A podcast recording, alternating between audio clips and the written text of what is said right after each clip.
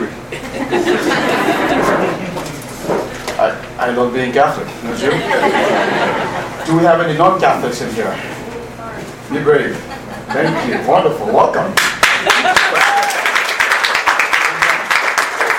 Amen. Well, if I may ask, if it's not too personal, I mean, we've all had beer, so we're all pretty happy. so, what, what, what faith tradition, if I may ask, or any, if any?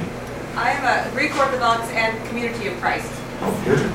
Wait, Greek Orthodox and Community of Christ. The second, I don't know much of. It's a Protestant. Yes, but you're also Greek Orthodox. Yes. That is very interesting. Well, interesting. obviously last on that side.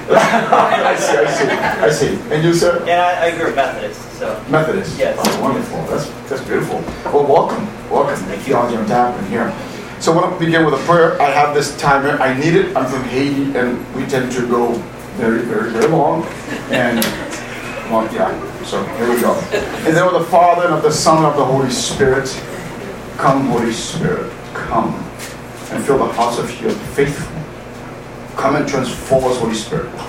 Come and prepare our minds to hear the words of truth, the words of the gospel, so that we may be transformed and conformed to the image of Christ Jesus, that we may grow in maturity and to the full stature of the man and woman that you call us to. Come, Holy Spirit, you who are the spouse of the Blessed Virgin, she who is Queen, the new Eve, the new Ark of the Covenant. Come, Holy Spirit, and make of us true missionary disciples of Jesus Christ, so that our peoples may have life and life in abundance. We pray to our Lord Jesus Christ, who lives and reigns with the Father and the Holy Ghost, one God, forever and ever.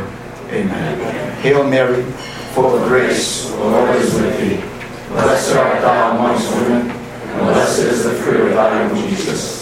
Holy Mary, Mother of God, pray for us sinners, now and at the hour of our death. Amen. I was coming down the mountain from a retreat that I just went on in, in Haiti. And as I got closer to the orphanage where um, I, I served with Haiti 180, uh, I got to a, the crossroads and I saw a young lady that was bent over on the back of a motorcycle. She was being taken somewhere, but she didn't look very conscious. And so I stopped because I knew her and I asked what's going on, what's wrong. They said she was sick, and they used the word sick in a strange way. And, uh, and I asked where was she being taken, and they said uh, to the mountains. I knew there was only one hospital in the area, so I said, well, what, what hospital is up there in the mountain? Why aren't you taken to the regular hospital? They said, well, um, and they couldn't answer. They were hesitating. The reason they were hesitating is because she was sick with demonic spirits, and the hospital was some voodoo doctor. And I thought, well, voodoo doctors can't remove demons. That's just not possible. And, and so I asked that she come with me to the orphanage where I was serving at Haiti 180. And, um, and thankfully, they had enough respect for me to be able to uh, entrust her to me. They came with. And we got to the grounds, and um, we began to pray with this young lady. Uh, her name is Jesula, which literally means Jesus is here. And Jesula, indeed, did have some demonic influence in her life. And pardon me if you think I've just gotten way too direct in this subject, but it's that, that's the case. Demons are real, and spiritual warfare is real. So, as we began to pray with her, she began to convulse in the textbook example of what it means for somebody to be possessed with demonic spirits. And so she would fight and she would get up and run and uh, run fast. And it would take several men to grab her to hold her down as a young little girl. And um, eventually, as I was praying with her, I felt the inspiration to, to give praise, not adoration, but praise to the Blessed Virgin Mary as Queen of Heaven and Earth. And as I thought of Revelation chapter 12, and that woman that was clothed with the sun, with the moon under her feet, with 12 stars that crown her, and I thought she is the queen, and so, Lord, I give you praise for that queen that we have. And we have a song, several songs in Creole that we begin to sing. And so, as I began to sing that song, she would scream, the young lady. She would scream and said, as she said, this is not Jesula speaking, but whatever is speaking through her, it said, would you stop? Why are you so mean? You people? this woman that you're calling, she already broke my leg, and you're calling on her again to break the other.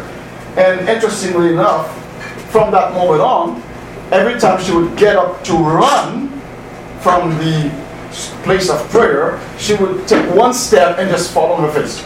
Every time she'd get up and try to run, she'd take one step and fall because her leg was broken. Uh, her legs were fine, the bones were fine at least. However, spiritually, something was going on because the Blessed Virgin was active in this moment of prayer. It was also the same young lady when I felt the inspiration to tell her, okay, repeat after me. So in possession, there are moments of crisis and then there are moments of calm. So in the moments of calm, the person is themselves, it's herself or himself. And in the moments of crisis, the person, at least their conscience is no longer there. Their rationality is not there. They're not the one speaking. They have no memory of what's going on.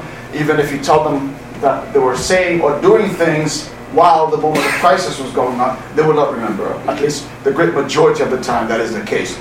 And so, in a moment of calm, I would tell her, repeat after me. Okay? Uh, would say a prayer, and it would get to a point where we'd say, Mary is my mother. And she would say, Mary is, and then immediately she couldn't finish the sentence, her face would change, and a different presence would come in and would say, What the hell are you saying? Like, oh, well, hello, friend. so, we'd pause. I would make the sign of the cross on her forehead. I'd put it over her, and then she would come to herself again, the sweet Jesula that I know, and I would say, let's pray. And she would repeat, as a repeat after me, because she was so weak in herself that she couldn't uh, herself say the prayer. So repeat after me. And she would say, repeat, and would get to again, Mary is my mother. Claim that. Claim that truth. Mary is, what are you saying? Oh my gosh. So we realized at that moment that we were in the presence of the enemy. And the enemy that was nothing to do with God, with sacred objects, and certainly nothing to do with the Blessed Mother. And so, what did we do? Well, we asked for her intercession even more. We prayed the rosary in and out, in and out, until finally this young woman was freed from her demonic spirits and she is now living a full life. She's going to school and uh, she's about to graduate high school very soon through the intercession of the Blessed Virgin Mother. My mother wears combat boots. That is the title of this talk tonight. And I'm glad that you are here um, and that I can share these thoughts with you.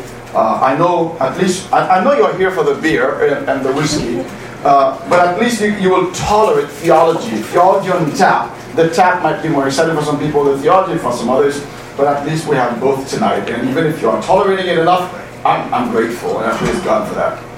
My brothers and sisters, my mother was combat boots, and I'm confident in her. And that tells you something that we are at war. Why would she have combat boots on? Because we are at war.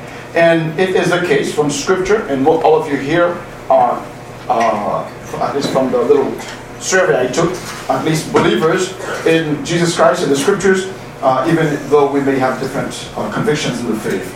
And the Scriptures tell us, St. Paul, in Ephesians chapter 6, we're beginning, we begin with verse 10. Finally, be strong in the Lord and in the strength of his might. Put on the whole armor of God, that you may be able to stand against the wiles of the devil. For we are not contending against flesh and blood, but against the principalities, against the powers, against the world rulers of this present darkness, against the spiritual hosts of wickedness in the heavenly places. Therefore, take the whole armor of God, that you may be able to withstand in the evil day. And having done all to stand, stand therefore, having fastened the belt of truth around your waist, and having put on the breastplate of righteousness, and having shod your feet with the equipment of the gospel of peace. Besides all these, taking the shield of faith, with which you can quench all the flaming darts of the evil one, and take the helmet of salvation and the sword of the Spirit, which is the word of God Pray at all times in the Spirit with all prayer and supplication. To that end, keep alert with all perseverance, making supplication for all the saints and also for me, that utterance may be given me in opening my mouth boldly to proclaim the mystery of the gospel, for which I am an ambassador in chains, that I may declare boldly as I ought to speak. St. Paul. is asking for prayers in the midst of war, war, and asking the soldiers of Christ to armor themselves with the right equipment, especially the equipment to have our feet shod in the readiness to proclaim the gospel of peace. And he's asking for prayers that he himself may boldly proclaim that gospel. And we praise God for that. The Catechism of the Catholic Church is in line with Scripture uh, and summarizes when it is discussing the fourth pillar of the Catechism, which is divided into four pillars.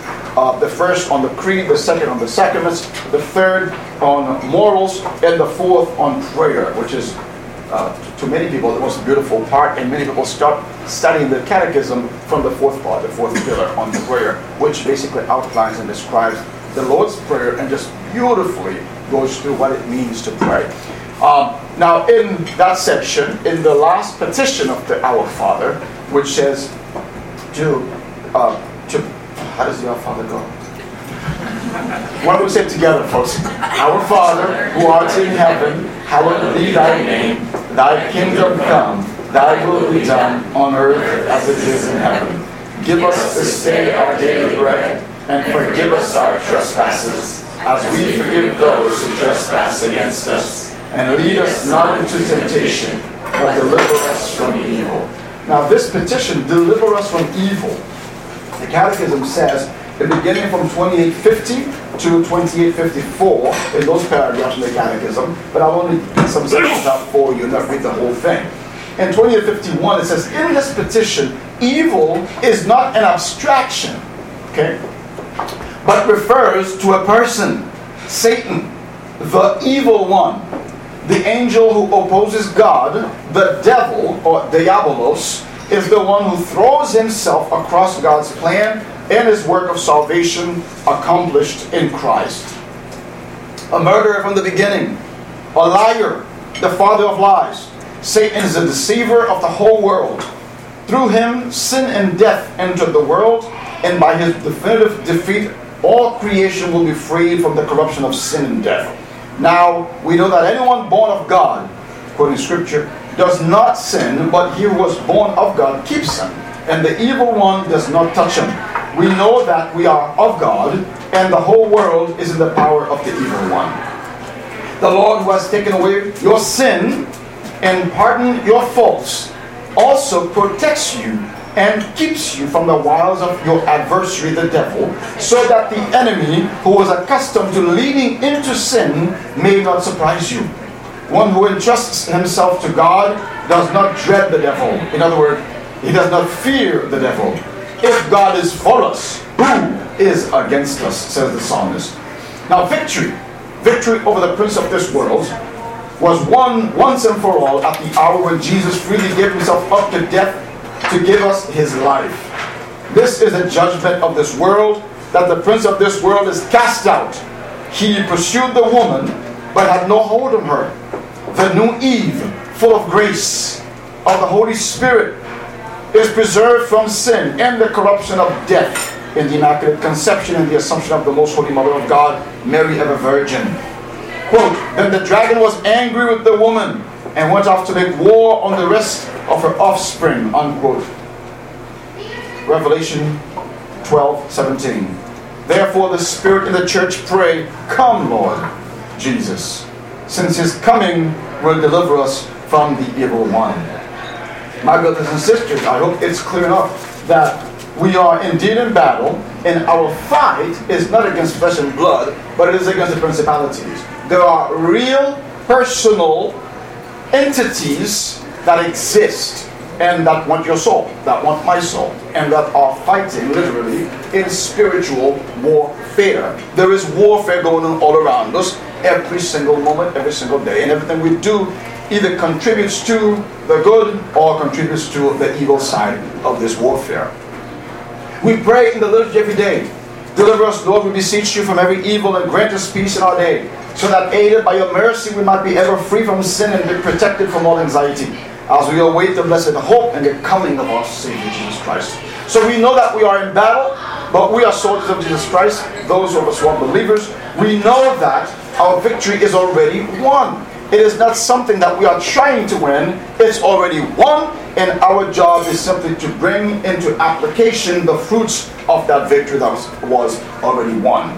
Now, this fight, what does it look like? The church, after 2,000 years of reflection, has kind of has learned a lot about this kind of battle and this kind of warfare. And she's able to describe in concrete terms what is going on when the devil attacks humankind. The devil is attacking humankind, we are under attack. But fear not. There's no reason to fear. However, there's every reason to fight. Now, the attacks of the devil could be uh, divided up into uh, the, the ordinary attacks and the extraordinary attacks. The ordinary attacks, uh, attack is really what we call temptation. Temptation is how ordinarily the devil will, will fight against people and will mess with people. Now, not all temptations are diabolical. However, there are some that are diabolical. And, uh, and it's important to be able to distinguish. There are three causes of temptation, which and temptation is really the most dangerous of all the attacks of the devil. The other ones are what we call infestation, oppression or vexation, obsession, and possession, which is kind of the most Hollywood, the most uh, spectacular, or whatever. However, it is not the most dangerous. The most dangerous is temptation. That which seems to be so innocent, so little, so light. It is the most dangerous. Why? Because it is the only one that can lead you to sin, which is the greatest evil that exists evil or the greatest evil is sin because it is the only thing that can separate you from God for eternity. And there is nothing greater than the separation from God from eternity. We also call it hell. Uh, the three causes of temptation are one, the devil, two, the world, and three, the flesh. By the world, we mean things such as, you know, that are external to you, like a, a, a bad uh, show on TV, uh, suggestive billboards, uh, different things, pornography that's popping up on your screen every single time, right? All these are from the world. And the danger with some of those things is that the world tends to just paint them as the most normal thing. It has to paint it as normal because if it's not, you might begin to suspect it. So if it says, look, this kind of relationship which is forbidden by scripture is cute and normal, and look at normal and cute and beautiful, attractive people in it, you will begin to think maybe it's normal. And if I don't think it's normal, like everybody else does, maybe something is wrong with me. That's one of the tricks that the devil will use in order to tempt you from through the world uh, in, to try to get you to fall into temptations. Uh, the third one is the flesh. So the devil, the world, and the flesh. And the flesh um, can be divided up into three sections, uh, according to 1 John 2.16. Uh, concupiscence, or lust, of the eyes, concupiscence of the eyes. Basically, you want to get more and more things. You just want more things. I don't have enough shoes. I don't have enough jackets. I don't have enough flashlights. I have to work on flashlights I love flashlights. I, um, I, I, I, love things, more and more and more things. And everything you get, you need to get something for that thing, right? So you get your flashlight. Well, I gotta get, make sure I get the best batteries. The HNC scriptures are pretty awesome. The AR-123 is awesome too, but it's shorter and shorter lifespan. Anybody know what I'm talking about? so you gotta get more and more things. I gotta get the charger for my uh, batteries, and then those batteries you know, I gotta get two sets of batteries so that uh, when one is needs in need of charge, I'll just get the other ones are fully charged, put them in, and then boom, boom, boom, and then we'll set. Um, for some of you guys, it's more, I gotta get the Glock, I gotta get the uh, the XD or the XDM or whatever. Smith and listen, maybe you guys don't have guns over here. that's all right. So more and more things. That's the concupiscence of the eyes, and that's what Eve uh, uh, experience in the garden, right? She saw that the fruit was good to be eaten, that she saw that it was, she saw and just, well, maybe, that's pretty awesome. Concupiscence of the eyes. We have concupiscence of the flesh or disordered sensual desires. Sex is wonderful. Sex is amazing coming from a celibate priest. Because sex is made by God, and sex is one of the greatest gifts to humanity. When properly enjoyed in its proper context. Um, and, uh, and, however, everything else is a disorder, and everything else is just bringing out, bringing down our own dignity, and is is not awesome. It's not cool. Uh, the third thing uh, from, from the flesh is what's called the pride of life. You know, I got I'm the most awesome. I'm pretty cool. I'm beautiful. You know, every morning I get my hair, and I'm, I'm just awesome. I'm superior. I'm, I'm, I'm better. No, you're not. Consider everyone else better than you, Scripture says. Okay, pride is the great pride. Out of all sins, pride seems to be the most pernicious, the most poisonous, because it will affect everything else. Um, and scripture, you, you could be right about something and yet so wrong in how you are right if you are prideful. So get rid of pride, get humility, and it'll take care of most of these things. So again, temptation is the number one way that Satan uses to attack people. But only, Satan is only one of the causes of temptation, okay? There are other non-diabolical causes of temptation, such as the world and the flesh. And when we speak of the flesh, we just mentioned the three things about the flesh. Concupiscence of the eyes, of the flesh, and the pride of life. Now, um, we must resist temptation. We must flee from temptation, says St. James. We, if we resist the devil, uh, Uh, according to James chapter 4, verse 7, we, we, we, if submit yourselves therefore to God, James says, resist the devil and he will flee from you. Is that easy? Yes. You keep resisting him. Do not submit to him. He will flee from you. Draw near to God and he will draw near to you. Cleanse your hands, you sinners, and purify your hearts, you men of double mind. Now it's always nice to read a quote because you don't think I'm speaking to you. Because if I were the one to be like, you sinners, you would think I, am very mean. But if St. James says it, right? Cleanse your hands, you sinners, and purify your hearts, you men of double mind. Men of double mind, is that something? What, what is it to be a man of double mind? It's to not have integrity is to not be integral so that your thoughts, your words, and actions are one. But when, for example, your thoughts are one thing, but your words say something else, you're living a double life, you're of double mind. You are following Christ, yet you're following the devil. You are preaching fidelity, you are, you are so infidel. And so, oh, this is living the double life and the double, having a double mind. So the double life begins with a double mind. And if your double mind is because your heart is divided, you don't have an undivided heart. When we have an undivided heart that is focused on the Lord and the Lord only, to the glory of His name and to the salvation of souls, everything else will fall into place. Not easy. That's why you must resist. Which is why I love this scene from 300. Yes, I admit, I confess, I did watch that movie and I did like it, except for some scenes that I I, I couldn't do without. However, who remembers that scene when the messenger comes from Xerxes, and uh, of course they have to say Xerxes, and he comes to Sparta. And does anyone know what I'm talking about? okay, great. So he meets with Leonidas, and uh, he comes. Leonidas welcomes him. What do you bring, messenger? And he says, basically, Xerxes is conquering everything and everyone, and I come here for earth and water earth and water. Yes, that means that if you send that to Xerxes as a sign of your submission, just that little act, you don't have to do much else. You don't have to go bow before him. Just send a little earth and water. That's it. And we will take that as surrender, that you accept his will. And the wife of Leonidas, I love her. She's beautiful, sexy. She says, something. She said something. Um, what did she say? Uh, it's okay. Coy, We're not going to judge you. He said, he said, don't be coy, you can't afford that. Don't be coy, messenger. Speak. Right. Exactly. She was trying to like, like, don't delay. Just bring it out. What you want, boy? And the messenger was shocked. He goes, Who gave this woman the right to speak among men? And she says, because Spartan women are the only ones that give birth to real men. Oh. That's the sexy part right there. She got that accent and everything. And it was beautiful. It's not the beard. It's just me, okay? And, um, and she waits. She's so bold and confident.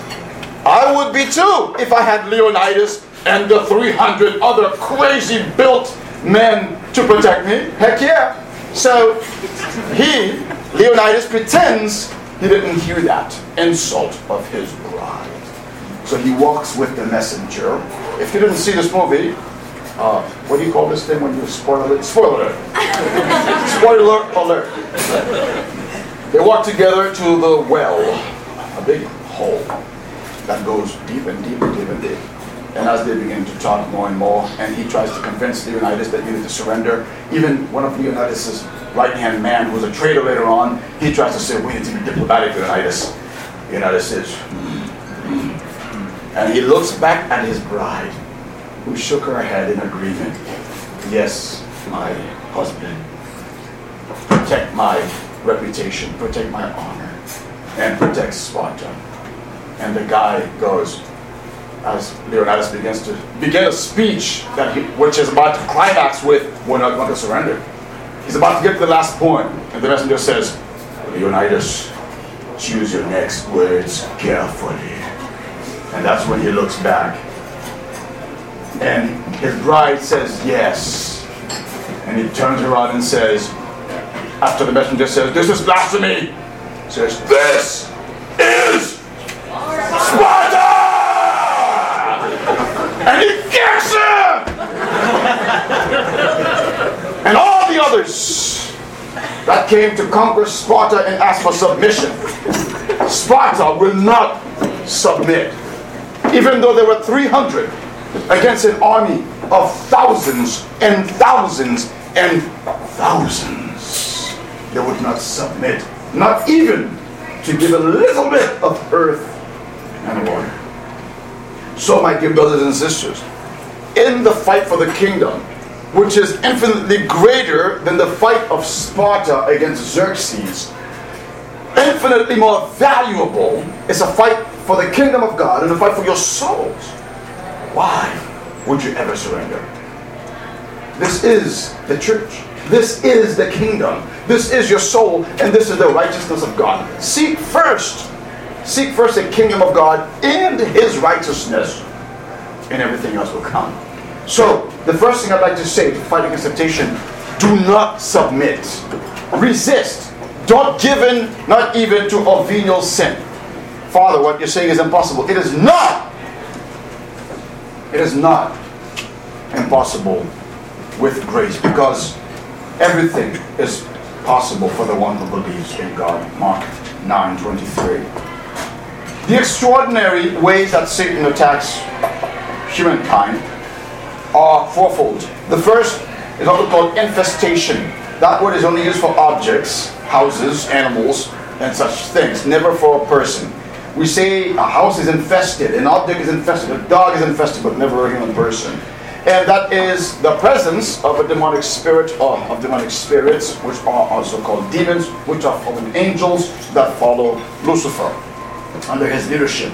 And that's one way that demons can uh, uh, affect us. The second is what we call oppression. Some exorcists also call that vexation. And oppression is being attacked externally. Having P or many saints also receive those attacks. So just being a believer does not exclude you from being under attack. In fact, it pretty much uh, uh, guarantees that you will be attacked even more often. The more that you are holy, the more that you are following Christ, the more you will be attacked. And so oppression is the external fight. That's actually pretty easy compared to the internal things. Um, Padre Pio got hit a lot. Saint Vianney got hit a lot. Every, so many things would happen to him. He, his bed was thrown around at different times, and he would just like, "What's up? What's up, Satan?" And every time that would happen, he would know because the eve of the day that he would offer confession to some public sinner, to some huge, he would call it a big fish, to some big fish, as they would uh, have pilgrimage to Ars to confess to him, uh, uh, to St. John Mary Vianney, the curé of Ars. Uh, the night before, he would always get huge attacks, big ones. I'm talking, I'm talking about being lifted and thrown to the ground, um, and different things that are crazy like that. One day, some dude decided, you know what, I'm going to protect my pastor. Uh, this guy's having trouble at night, so he took a shotgun and he went and said, Father, go ahead, man. You have a good night's sleep. I'm going to wait right here and I'm going to protect you. In the middle of the night, the guy hears horses galloping. What the crap? Uh, an earthquake came. He opens the door. There's nothing out there. There's nothing outside. John Mary Vianney came down to him basically peeing on himself. And he grabbed his shotgun and he goes, Go ahead, my son. You, go to bed. I'm fine here. spiritual things are fought with spiritual power, with spiritual tools. Right? Now, now there's also what we call obsession uh, or obsession, which is being attacked internally such as hearing voices, having thoughts to commit suicide, addictions, etc. These can look very much like psychological issues, which are also possible. Many people are only affected by psychological issues. However, there are diabolical uh, obsessions that mimic psychological issues, and that is why it is very, very, very important to have good discernment. If you're going to with somebody, or somebody says, I'm hearing voices, uh, you don't immediately think these are demons. In fact, you'll probably scare them off. Um, so it, that's why any good exorcist will have in, on his team uh, some psychiatrists, some psychologists, uh, medical doctors, and different people like that that can help discern those cases. There are differences. The, the case that is a diabolical uh, uh roots, no matter how much medication you give, no matter how much therapy that you do, it will do nothing. Only the power of God, the power of grace, can cast that out from the obsession. Okay? So uh, the, th- the final thing is what we call possession. That's when a demon or several demons uh, and or the devil himself, Lucifer, occupies the body of a person, but never the soul. Possession is never possession of the soul. That is only God privy to that. And so, however, somebody could subjugate themselves. Uh, in which case we don't call it possession, we call it subjugation, or we call it subjection. That's when it's voluntary. That's when somebody says, Come on, Lucifer, occupy me. Because they're looking for power, they want to be different, they want to be cool, because they see it on TV, and because the devil is out there actually recruiting people for his kingdom. Actively recruiting people. He is not sleeping. And so, my brothers and sisters, against these attacks, what do we do? There are counterattacks. There are several. However, I will focus on one, the Blessed Virgin. The other ones, for example, uh, uh, read scripture. Uh, even in scripture, one day with some kids that were some young people that had issues with possession. Reading scripture, studying scripture alone can be a stimulus that that uh, that gets the demons uh, bothered and, uh, and, and and wishing to, to leave the place where scripture is being read and is being studied prayer with faith, not prayer with just, it's not incantation. It's not prayer formulas have no magical power, but it is the faith that is behind the words, or with scripture, the words in scripture actually stimulate faith because faith comes by hearing, and hearing comes from the word of God. And so, as we read scripture and as we read other prayers from the saints and from the church fathers, they can stimulate our faith so that in faith we can actually have power against the enemy fasting, penance. In fact, some demons can only be kicked out by fasting and prayer, says Jesus. Um, calling on the name of Jesus, his name is powerful, which is why sometimes to test whether or not somebody is free is uh, as they're coming out of the trance, you will ask them, Can you say Jesus is Lord? And usually they begin to say, Often in possession, they can't say that. They, they, they will not refuse, they shake their heads, and then eventually they begin to say, Jesus is Lord, Jesus is Lord. The more they say it, the more power they have, and then they come out of that trance. Calling on the saints and angels to intercede. They are there to serve us. Uh, uh, Hebrews 1, verse 14. They are ministering spirits in the service of humanity. They are here to serve us. It's amazing. Yet, that's the dignity that you have as human beings. Angels are there to help you and to minister to you. Uh, the sacraments are humongous. Receive them often. Confession, it's beautiful, even though it looks scary, but it's really not. And Father doesn't care. Maybe you killed 20 people. He's still going to give you absolution as long as you're sorry. And he's not going to tell on you either. And he can't tell on you because if he does, he's going to get excommunicated. and he needs to go to confession. And it's a whole big deal. So go to confession, folks. Is Jesus waiting for you in the sacrament? Receive the Eucharist every single day if you can. If not, at least every week. Go to Mass every Sunday, at least. And. Uh, and uh, confess your sins. Use sacramentals, exorcised water, exorcised in blessed water, exorcised in blessed salt, exorcised oil, crucifix, the rosary. Uh, use prayers of liberation or deliverance prayer. And finally, exorcism, which can be used by the bishop or a priest that is specifically delegated by the bishop for what we call a major and public exorcism that is usually the ritual that is published at the Vatican and it has some awesome prayers, and it has questions that will be asked of the demon that will force the demon to answer. That part is not for the lay people. However, the lay people can pray, they can fast, they can intercede, they can say the rosary, and all that beautiful stuff. Now, the Blessed Virgin is one of those warriors that will fight for us in spiritual warfare, and that is why my mother wears combat boots. She wears combat boots. Actually, her son wears combat boots. Uh, but those feet that are wearing the combat boots come or are woven in her very womb, and so she's the only one besides priests who could look at Jesus and say, "This is my body." The priests say that in persona Christi at Mass, but Mary can literally say of Jesus as he's hanging on the cross, This is my body. His body came not from a man and a woman, but only from a woman, only from her womb. And so those feet that Genesis prophesies in verse, uh, chapter 3, verse 15, those feet wear combat boots and they will crush the head of the serpent of the enemy. I will put enmity between you and the woman, and between your seed and her seed. He shall bruise your head, and you shall bruise his heel. This is what we call the proto evangelium, the first gospel. It is the God saying, in the midst of the fall, in the midst of sin, in the midst of darkness, in the midst of the baddest news, not baddest in the good sense, but baddest in the bad sense, in the midst of that, this is God coming with light and promise and say, I will give you a Savior, a Redeemer, and He will come with a woman. Because woman is so important. In fact, from the very beginning in the book of Genesis, God placed the woman with a man. Even in the first couple, it was always the man and the woman. And when they failed, when the first Adam, the first Eve failed, God had provisions for a new Adam and a new Eve. This is probably not even working anymore. I think I'm just shouting at you a new Adam and a new Eve. And the new Adam is Jesus Christ, and the new Eve is his mother. And that couple is the couple that came to undo what was done by the first couple. They were the couple that were able to do what was not done by the first couple, which was to submit only to God and not submit to the serpent or to his suggestions or to his temptations, but to trust in God and to be willing even to die for the sake of that truth. And Jesus indeed did die. Jesus is Leonidas. Leonidas, as it protects his bride, has that sense, which is why it's so beautiful, that Jesus is the heavenly Leonidas who will not let anyone mess with the honor of the bride, which is represented by the Blessed Virgin, the Queen. She is the new Eve. She is the new Queen Mother. She is the new Ark of the Covenant. And as the new Eve, she's the one that obeys when Eve disobeyed. She's the one that undoes the knot that Eve tied up with her disobedience. She is the new woman, the living mother of all the faithful. And that is her role.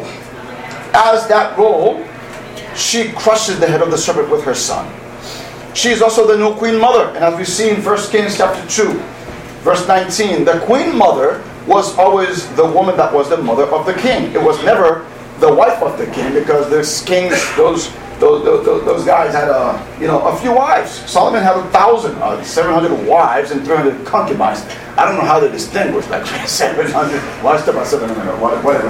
But but the, so which do you choose as the queen? Uh, jealousy, I think, would ensue. And so instead of picking one wife, uh, the kings at that time in the kingdoms around, they always chose the mother as the queen. And Bathsheba, the mother of Solomon, was the queen mother, and you could tell because as she walks into the palace, the king bows to no one except to his mother and to God. He bows before her to the ground and then stands up and has a chair put to his right and has her sit on that throne next to him as the queen mother.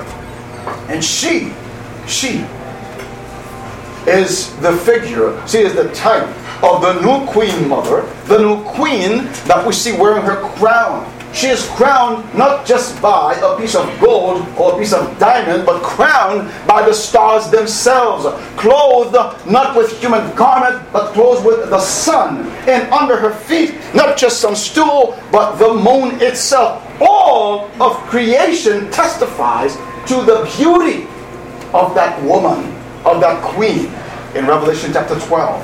And that woman, we are told, gives birth to a son who is king and who will lead all, rule all the nations with an iron rod. And we know that son is Jesus Christ. And therefore, in verse 1 of Revelation 12, Continue with verse 5, we learn that this woman primarily is the Blessed Virgin Mary. She also represents the church in Israel, but primarily she is the mother of the king, who is Jesus. And as the mother of the king, necessarily she is the queen. It is no wonder she has a crown. And as queen, she has power. What kind of power? The power to be able to withstand against the ancient serpent, as we are told in Revelation 12, as the dragon comes out and wants to eat her alive, wants to send fire against her, wants to send water against her, wants to fight her and kill the baby, heaven comes to her aid. Heaven comes to help her. She has victory over the demon, over the ancient serpent, over the one that accused us because our accuser is now cast out. And she wins. She wins. She's victorious as a new queen mother. Whose side do you want to be on? The side of the woman? Or do you want to be against the woman? You pick today. As for me and my house, we will serve the Lord and we will honor his queen, the Blessed Virgin. She's the Ark of the New Covenant. As you know, at least I hope you know, the Ark of the Covenant was a symbol of God's presence in the Old Testament. And that Ark, whenever it was taken to battle, it was a guarantee that the people would win. Israel would win no matter if they were outnumbered or not. What mattered was the presence of God in the Ark of the Covenant. It, the book of Hebrews tells us there are three important things in that ark. There was the rod of Aaron, which budded, which represents the high priesthood. There was the jar that contained the manna, which represented the bread that was given by God to the people in the desert. And finally, the tables that contained the Ten Commandments, the Word. And those three things made the ark so sacred, and the presence of God was in it. It was so sacred that even when this dude in 2 Samuel 6, as uh, David got the ark to be carried, he wanted to take it to Jerusalem, and he noticed that the ark was kind of leaning a little bit, that it might fall off. He did what any sensible person would do. He tried to hold it so that it wouldn't fall, and immediately he was struck dead. Because the rules were you do not touch that which is set apart for the Lord. That which is so sacred.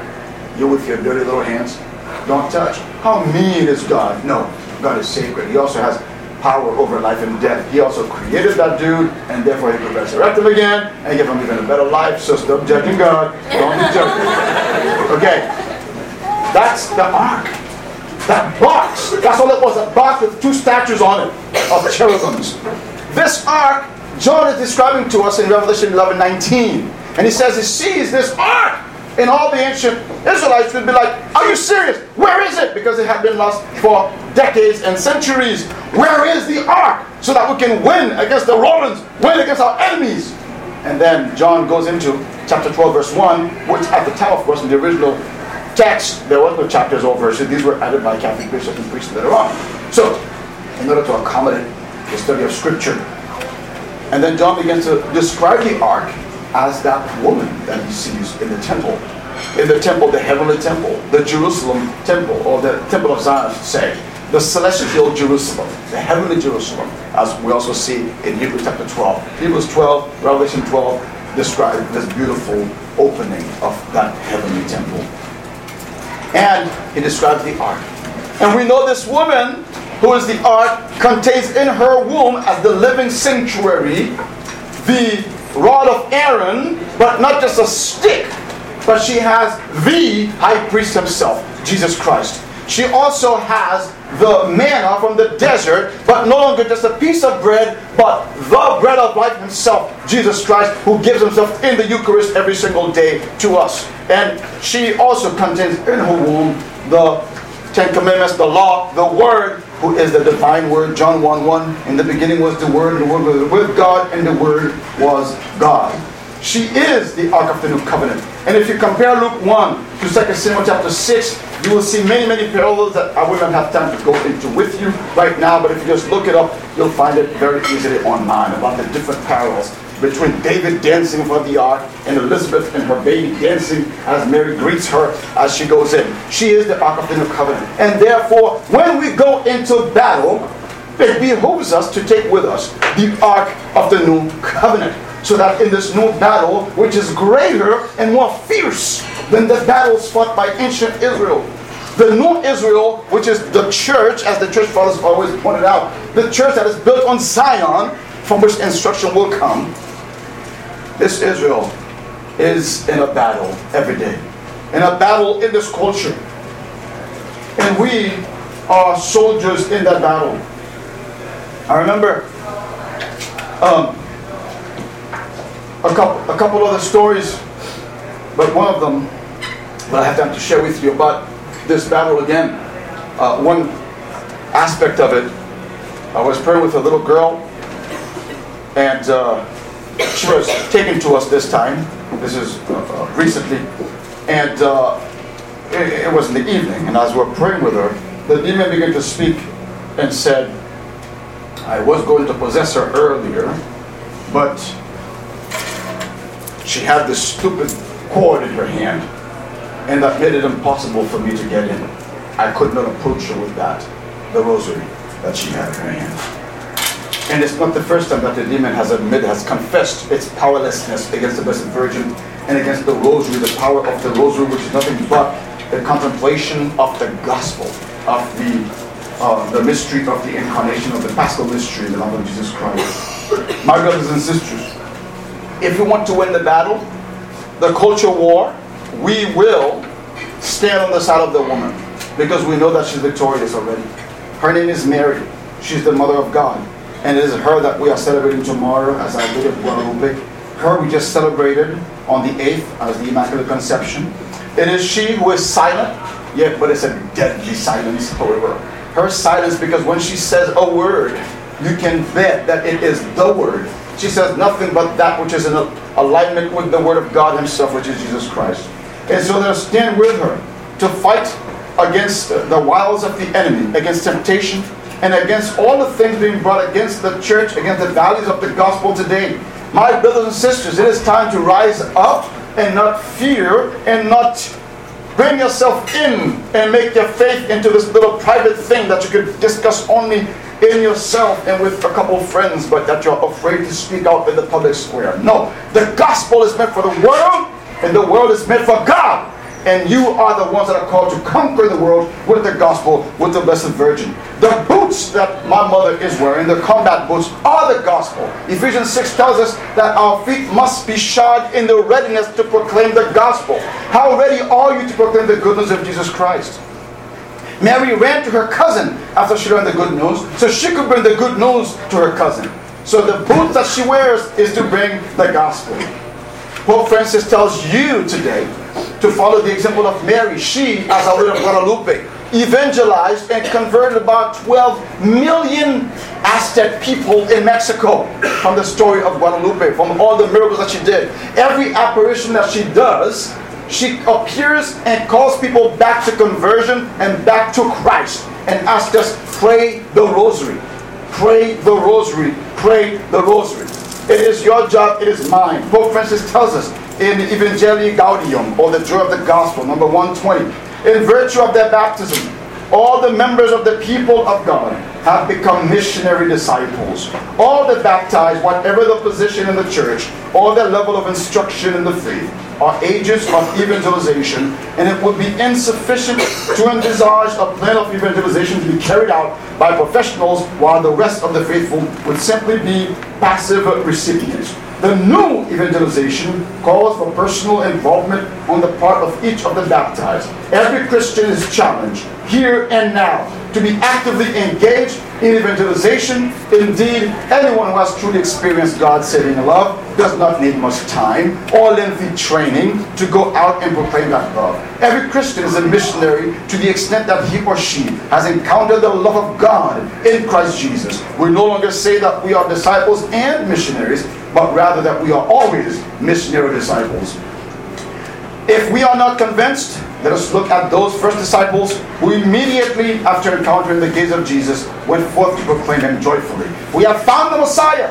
The Samaritan woman became a missionary immediately after speaking with Jesus, and many Samaritans come to believe in him because of the woman's testimony. So too St. Paul, after his encounter with Jesus Christ, immediately proclaimed Jesus. So what are we waiting for? And to conclude, John, excuse me, Matthew 16, 18 tells us a promise that Jesus gave to Peter, the promise of the keys. And the keys that he gave to him, he said, like, give me the keys to the kingdom of heaven. Not just any kingdom, but the kingdom of heaven. And he says, I will build my church upon this rock, and not even the gates of hell or the gates of Hades can prevail against it.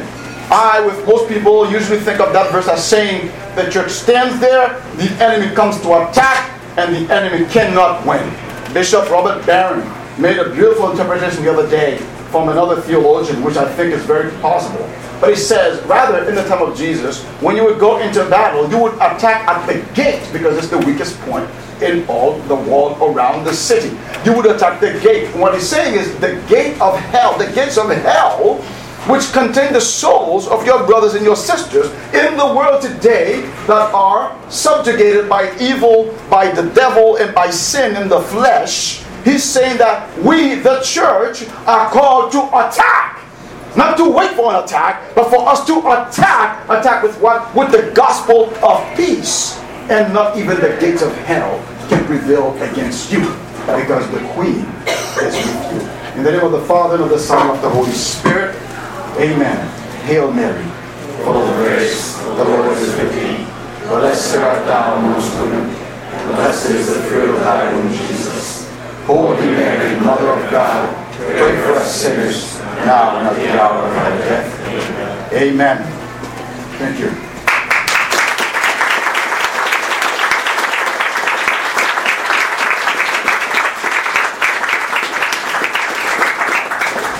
I hear that the speaker gets free everything, so I will enjoy. I I went five minutes over, but um, I believe there's there's time for Q and A right now. So here I am.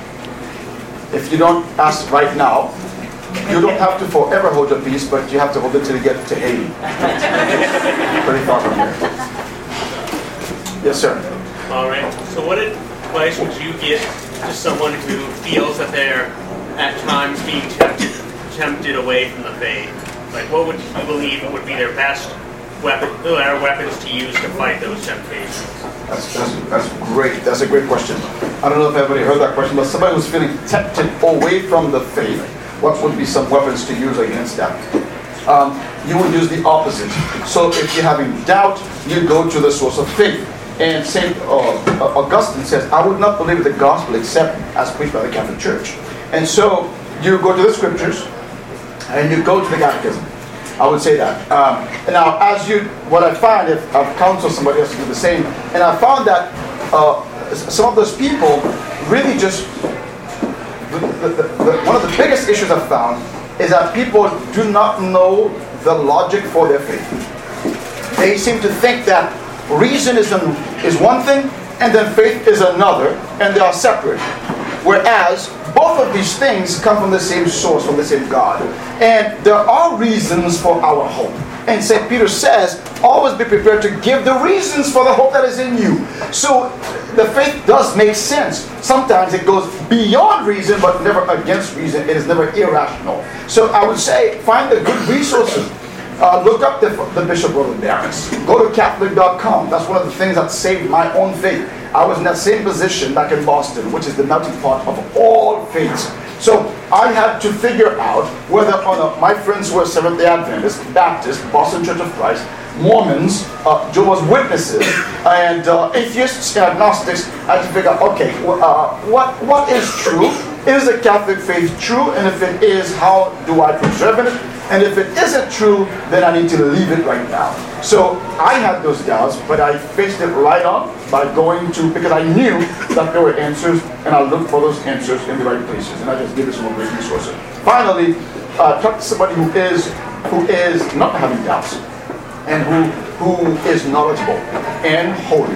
Knowledgeable and holy. And uh, make sure you talk to somebody like that. Next. Yes, ma'am. What is your name? Where are you from? I forgot to ask you that same question, sir. The first question.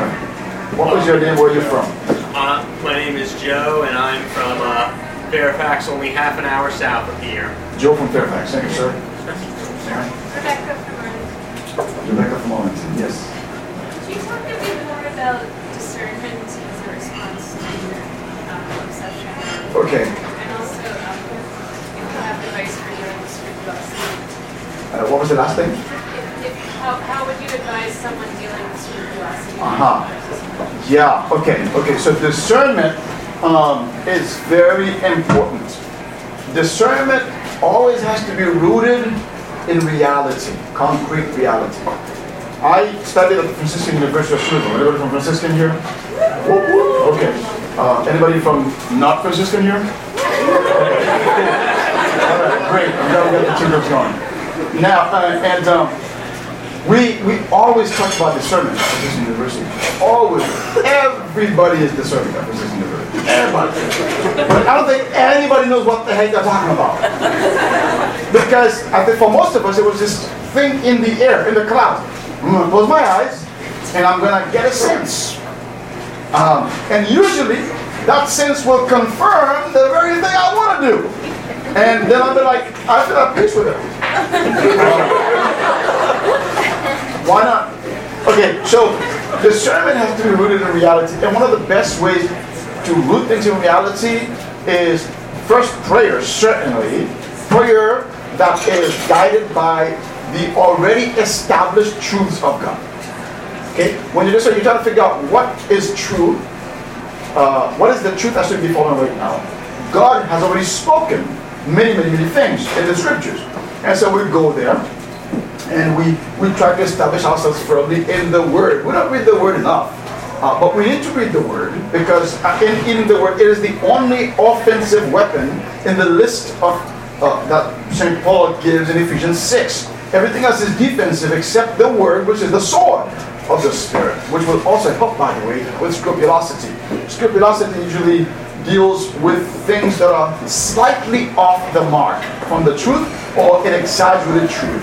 But if you go to the source of the truth itself, in the scriptures, and again, obviously the catechism, which summarizes the whole tradition of the church, in the liturgy and everything else, um, then you have a good basis. You're like, you want to this, you don't want to do anything else or believe anything that goes against that which is already established. If you're being pulled away from that, I can guarantee you it is of the devil, it is not of the Lord. I can guarantee you. That's an angel of, darkness trying to dress itself as an angel of light if it goes against that which is already established revelation.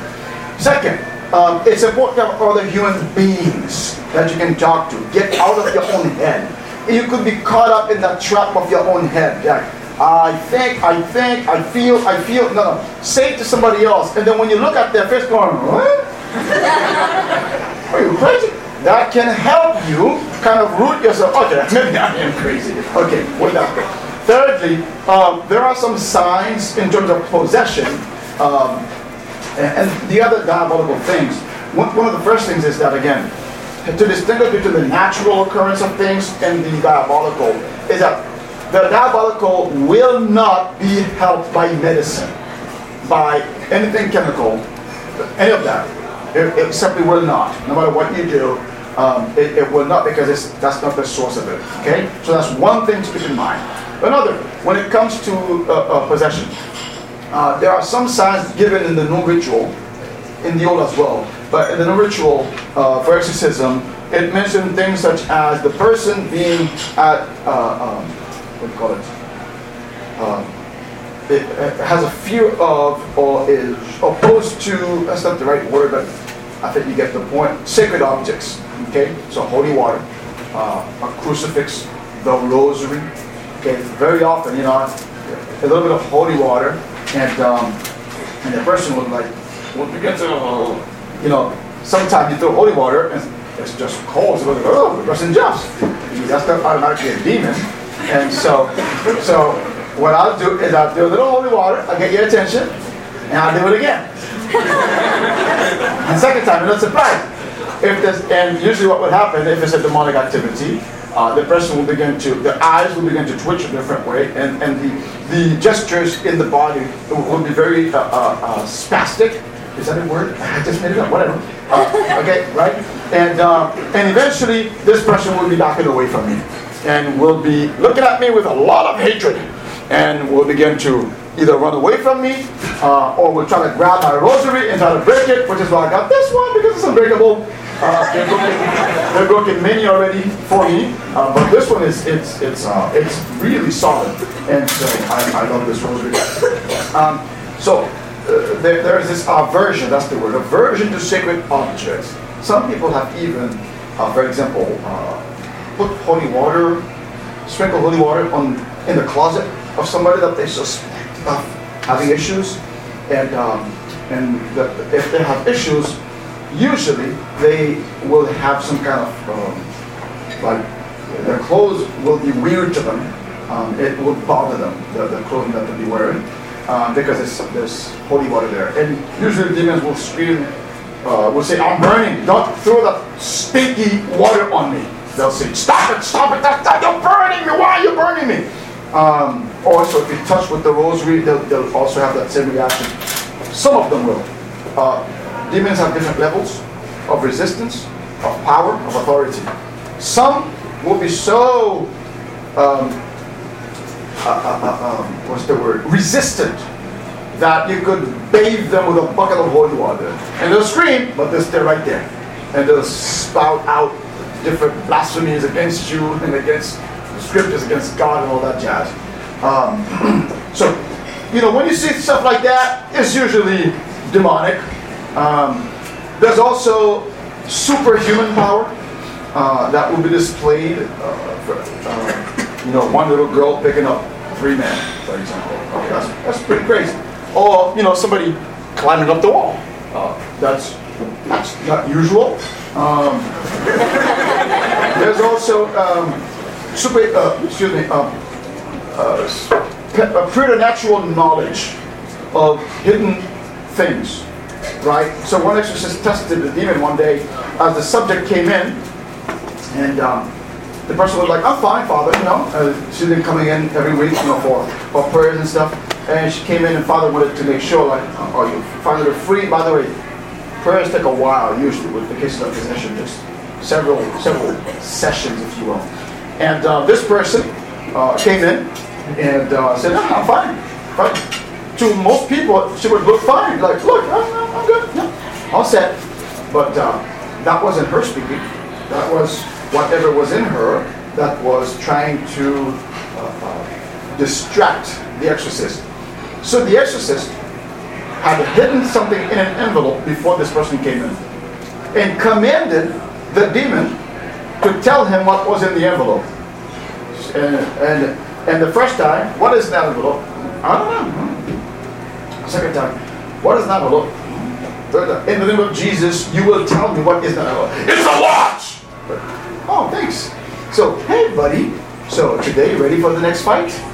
And then he goes on with the ritual and prayers and holy water and kicks him out. And more and more. So knowledge of things that are hidden, that are not normal, uh, which is, by the way, I, I, hope everybody here knows this. Stay away from mediums, psychics, horoscopes, all of that stuff, seeking some kind of higher power. The only higher power should be seeking is Christ himself. There is no greater power than the one who created all power, who is power, who is existence himself.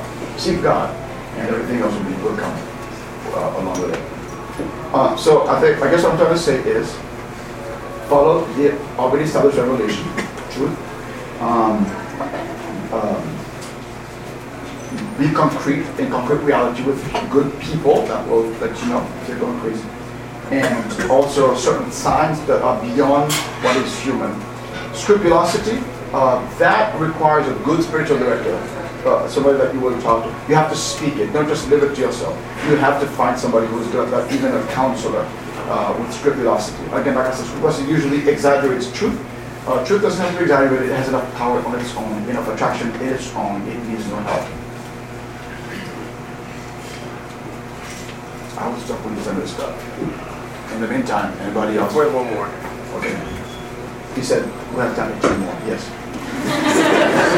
yes. What's your name, where are you from? Uh, my name's Maggie, and I'm from Arlington. I mean, I'm living in Arlington right now. Maggie from Arlington, in Arlington, Yeah. yes. Yes, Not yes. really. Right, right. So, um, so the rosary being the weapon against evil. What if, um, what if somebody um, prayed the rosary for a prolonged period of time um, for for an outcome that would be of God instead of an outcome that would be of Satan? And in the end, the outcome ended up being not of God. what kind of words of comfort could you give that person? How could you reconcile that to that person? I mean, what could you say? Uh-huh. Um, well, the, there's a lot I would need to know uh, more. One of the first things I would say is it would be very hard to say something is not, or the outcome is not of God in a sense. Um, I, I suppose I could imagine a case where you're praying for the conversion of somebody and they turn worse instead of coming to Christ, for example. Okay, great. Um, in that case, what you say is what Monica did. Monica, do we have any Monicas here? How you doing? Monica? Okay. The mother of Augustine, right? Uh, she prayed for at least 17 years for Augustine. He was the biggest playboy. St. Augustine was the biggest playboy. He would dabble with all sorts of bad philosophies. He was he was he was your playboy, and um, she would pray. Now I could only imagine if she had only prayed for one year, he probably never turned around. If she had done it for five only, probably never. She might have gotten discouraged, like it's over. God is not listening.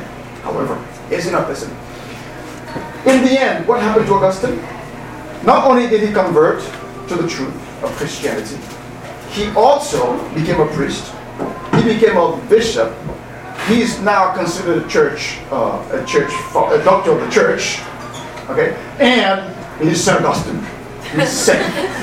Okay, and I believe every one of the tears that she shed and every second of prayer that she made was all the causes of his weakness that God used. So the word of comfort is do not give up. And Jesus said that to us. Keep knocking until the judge opens the door. If not because he likes you, at least so that he could, you know, send you off. Get out of here. Will give you satisfaction. Now, if a human judge can give you satisfaction if you persevere, let alone a divine God who is Father, who is mercy, who wants that good for which you're praying more than you want it. Final example, if Joseph in Genesis only thought that, look, I've been a good guy. I'm a good person, as we hear all the time. Oh, really? Are you? Compare yourself to Mother Teresa. Then compare yourself to Jesus. Are you really that good a person? oh, I'm a good person. Okay, cool. Joseph could have said that. Look, I'm a good person. I always obey my dad. I go to the fields. I take care of the sheep and the, the goats. I don't think he had goats. I have goats, but and goat meat is really good. Um, and what do I get in return? I get the hatred of my brothers, their jealousy. I get thrown into a ditch. Then I get sold, basically for slavery. And I get thrown into this officer's house. And for being faithful, his wife checks me out, likes me, and asks me to fall into sin with her, called adultery, by the way. I try to be a good guy, say no. What do I get? I get thrown into prison. To him, all of these could have looked as if they were from the enemy, not from God. Mm, at the end, Joseph became the number two guy in Egypt, all of the empire of Egypt. And his brothers, who had intended evil for him, came to him for salvation, though they didn't know him. And when they realized it was Joseph, they were like, oh my gosh, we're dead. And he said, relax. You intended evil for me, but God intended good for me. Through the very same actions, through the very same results, God used those very things in order to bring about His glory and the salvation of His people. And so God is sovereign. This is not just a Calvinist truth. This was true before Calvin. This was always true as long as God was God. God is sovereign. And so we trust in Him that no prayer will go unanswered. None whatsoever will go unanswered. He may answer it now. He may answer it later. He may put it into the bank account of that person's salvation and will definitely make it use for that person for whom you are praying. So that's, uh, I cannot tell you that everything is going to work out the way you want it, the way I want it, but I can tell you that everything will work out the way God wants it. That's the comfort.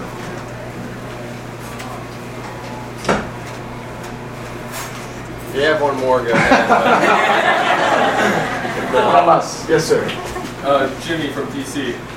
I heard it said, um, it's really interesting, I think a lot of people have heard this, but they say confession is uh, almost infinitely more powerful than um, an exorcism for like an individual.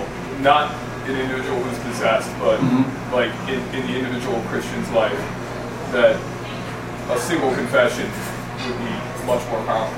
Absolutely. It is infinitely more powerful because it contains in itself sanctifying grace, which is of infinite value, whereas an exorcism is a sacramental, it's not a sacrament. So it doesn't confer sanctifying grace. There's actual grace there to help you get some things done. There are blessings, and uh, it, uh, uh, an exorcism actually uh, depends a bit, its efficaciousness depends on the faith of the recipient of the blessing and of the subject, of the person, the minister. So which is kind of scary. So if I'm going to be an exorcist, that's why the church says, you know, don't just choose anybody to be an exorcist. Um, you gotta be living a life of holiness because it's tied the result, or in a sense, God is always at work, but God ties it to your own disposition and that of the recipient of the blessing. And so that and the sacrament, however, works ex opere operato, or the theology buffs. So it, it's it's not necessarily it's not automatic necessarily, but it's that it's independent. The fruits of it are independent of me, the minister, which is why I could be a mortal sin, God forbid, and yet still celebrate the mass. It would be illicit, but it would still be valid. Uh, it would be kind of sacrilegious of me, but it would still be a valid mass for the sake of the people of God. They would still receive the body and blood of Jesus Christ. They would still have the sacrifice of the mass because it doesn't depend on me, but on the promise of God Himself. Now, so that, that's one way on the objective side that the sacrament of confession is infinitely more powerful, that also of the Eucharist and baptism, although by the way, baptism has a- an exorcism built in into it, which I it, it should always be done um, we are fighting against demons. Um, now, the uh, you, you mentioned uh, uh, like a, a, possessed person. Yes, there's there's more specific things that are done and help to, to help stimulate the faith of people. If, when you're praying with somebody who is possessed, one of the first things you should do is help them get to confession if they're Catholic. Sometimes we actually help people who are non-Catholics as well, even Muslims and Jews will come to, to- I remember a case in Barbados. We were doing mission there, and um, uh, some guys were some they were from some cult. I don't know what cult, but they were like almost crazy, and they were attacking us, attacking us, attacking us, and then a couple of days later, they came to our house begging that little children, do you guys know of any Catholic priest that might come and bless our house? Because it's crazy here over there. We think it's haunted. We're like, wait. You were just bashing and you want to convert us out of the Catholic Church, and now you're looking for a Catholic priest. I think people also realize that after 2,000 years of experience, the church has some knowledge in this field. In fact, I think has the greatest knowledge in this field and great wisdom there. Um, so, so yes, as we with people, the first thing we should recommend is that they do go to confession. When I did that for Jesula, I wasn't a priest yet, but I did advise her to confess her sins. Uh, the mother of that girl, who was also associated with, uh, her freedom came up much, much faster. Confession is huge. It removes the handles, right, that the devil can grab onto and to stick around. It does not mean that every possession is caused by somebody's personal sin, because technically, even a very holy person could get possessed because it's the body rather than the soul necessarily that's possessed, um, and that is doing something that the person is not conscious of. Uh, but, but yeah, so so yes, that is true in a sense. It does not remove the necessity for exorcisms, which is more specific, which goes to every case individually instead of general. Yes, Jim. You, you look like you have something in your mind. Do a great job. Thank you, everybody. God bless you all.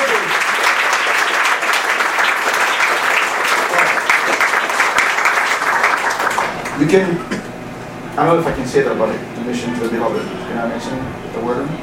Yeah. Okay. Uh, I'm part of this, I started this little mission to preach the gospel and serve the poor in Haiti. It's called Mission to the Beloved. Our website is missiontothebeloved.com. Uh, it's, and uh, Haitian people are the beloved people of God. And we love them very much. I love them. I moved back to Haiti uh, seven years ago in order to serve there. And it's very, very, very hard, very, very beautiful, very, very fulfilling. very, very frustrating, very, very amazing. It's all goes together just like life is. And uh, we have a budget of three thousand dollars a month to run the parish, and we have a collection that comes in of about twenty dollars a week from the collection basket. Everything else comes from Providence and people's generosity. So missiontothebeloved.com is a way you could go in to support us, to pray for us, and um, come on down to Haiti. I'd love to have you all. God bless you.